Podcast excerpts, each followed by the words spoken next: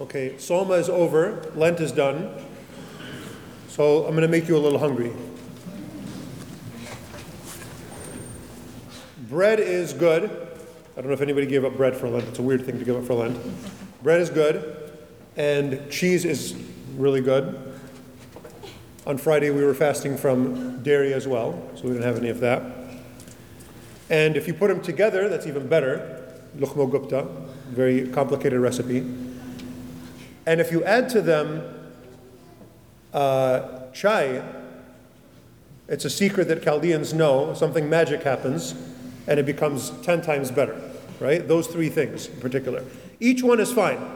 Each one by itself is fine. They're all good by themselves. Together, they're amazing. And that combination requires that combination. All three of those things have to be there. And there's a kind of chemistry that works and that just kind of explodes, and it's just perfect. And I'm going to go to the faith now. That was an analogy for something, okay? In the faith, something similar happens. There are elements that have to be there. And the faith is not just one thing. Being a faithful person, having faith, is not just a single thing by itself. And we can get in big trouble. We can become heretical. We can sort of believe the wrong things about God and about, about what our faith is about if we are missing larger parts of this. There are entire denominations of Christianity that think that faith is just this sort of intellectual act. That I believe that I have to agree to a statement. And that if I agree to the statement, that's all faith is. There are people that live as if the faith, you know, being a sort of faithful Christian is doing good works and being loving and caring towards others. There are people that think that being a Christian just means maybe being humble and having a certain sort of internal attitude. And those are all parts of the faith, and those are all essential. But no one of them is what faith is. All of those are required, and we see that in the gospel today. We see Peter and John of the disciples hearing the tomb is empty. Mary Magdalene is there. She sees the tomb is empty. She goes and tells Peter and John. What is the first thing they do? They drop everything they're doing and they run to the tomb. They run. It specifically says that they ran. And they ran really fast, and John, who was younger, got there first. That's how much love and zeal was burning in his heart. Dropped everything, nothing was more important than this, runs to the tomb. That love, that zeal, is absolutely an essential part of living the faith.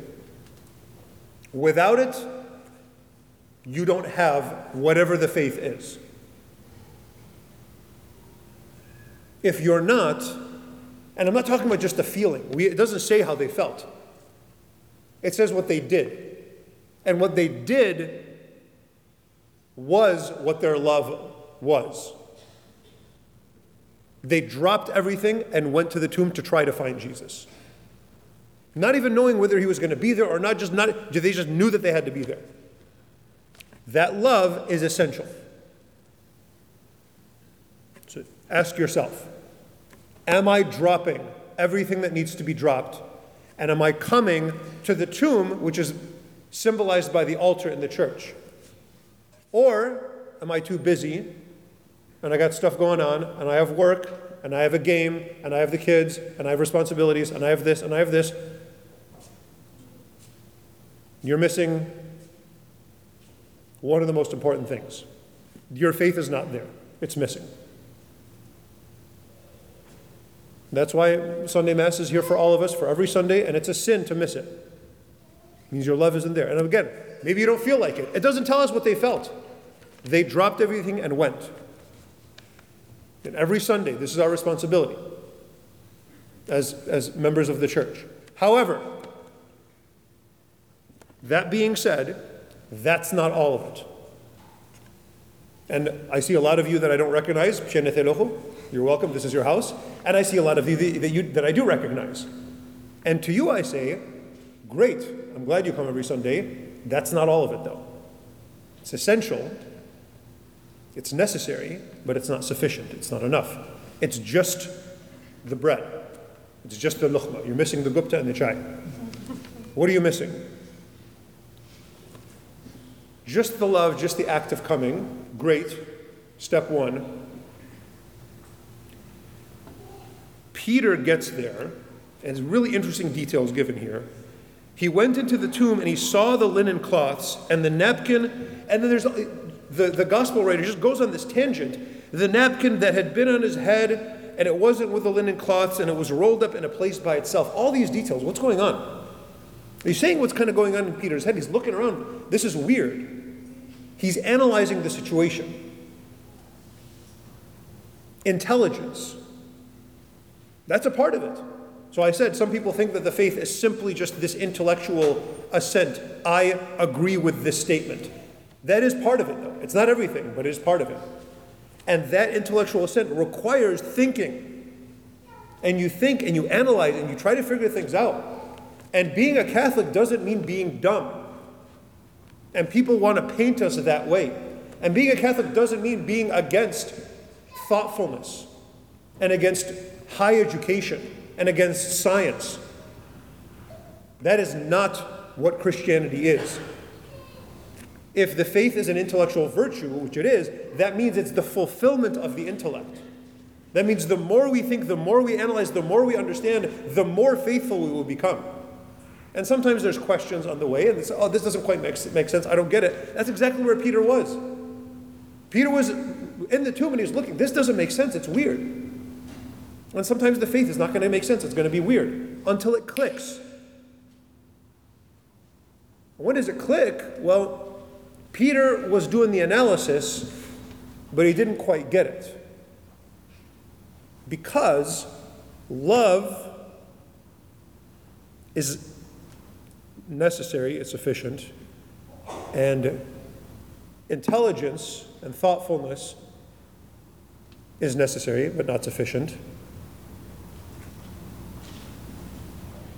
But both of those are still human things. And faith, in the end, is a gift from God. And we will not be able to receive a gift from God if we don't understand that we need Him. And the virtue that clicks and makes everything come together is humility. John and Peter both ran to the tomb. Peter went in and looked and tried to analyze things. But John was the only one who got it. Why? Well, we see an example of John's humility in the gospel. He got to the tomb first. He got there first. First come, first serve. He didn't go in. That was an act of humility. The most astounding event ever in history and John could have been the first one to go into that tomb. And he said, Nope, Peter's the boss. He's the head of the apostles. I'm not going in. That was real humility. And showing that humility, having that internal attitude of being, knowing that I am not the greatest, that I am in need, that I need to be receptive, that God has to help me. John goes in and it says, he saw and believed. It clicked for him. It clicked. If he wasn't there, if they hadn't run to the tomb, there's nothing to see. There's no bread. If they didn't think about it, if Peter didn't start thinking, like, what's going on with this head wrapping and then the linen, cl-? if there's no thinking, there's no I don't know what that is, if that's Gupta or, or Chai, whatever the second one is. Okay? What is it that brings it all together? I guess that's Gupta. What made everything click? John goes in humbly. He's there because he loves. He's thinking because he's thoughtful. But he goes in and he's humble and it clicks. Why is the head wrapping on the other side? You know, they would entomb people and they would wrap a, like a long piece of fabric around the person's head and around their eyes just because it's, you know, to kind of keep them a little bit dignified so their mouth doesn't open and their eyes don't roll back. You know, just to have a little bit of dignity for the, for the, in the funeral. John goes in, the tomb's empty, the body's missing. Did somebody steal the body? I don't know. He's looking around. Wait, if somebody stole the body, why is, why is the cloth still here? That doesn't make sense.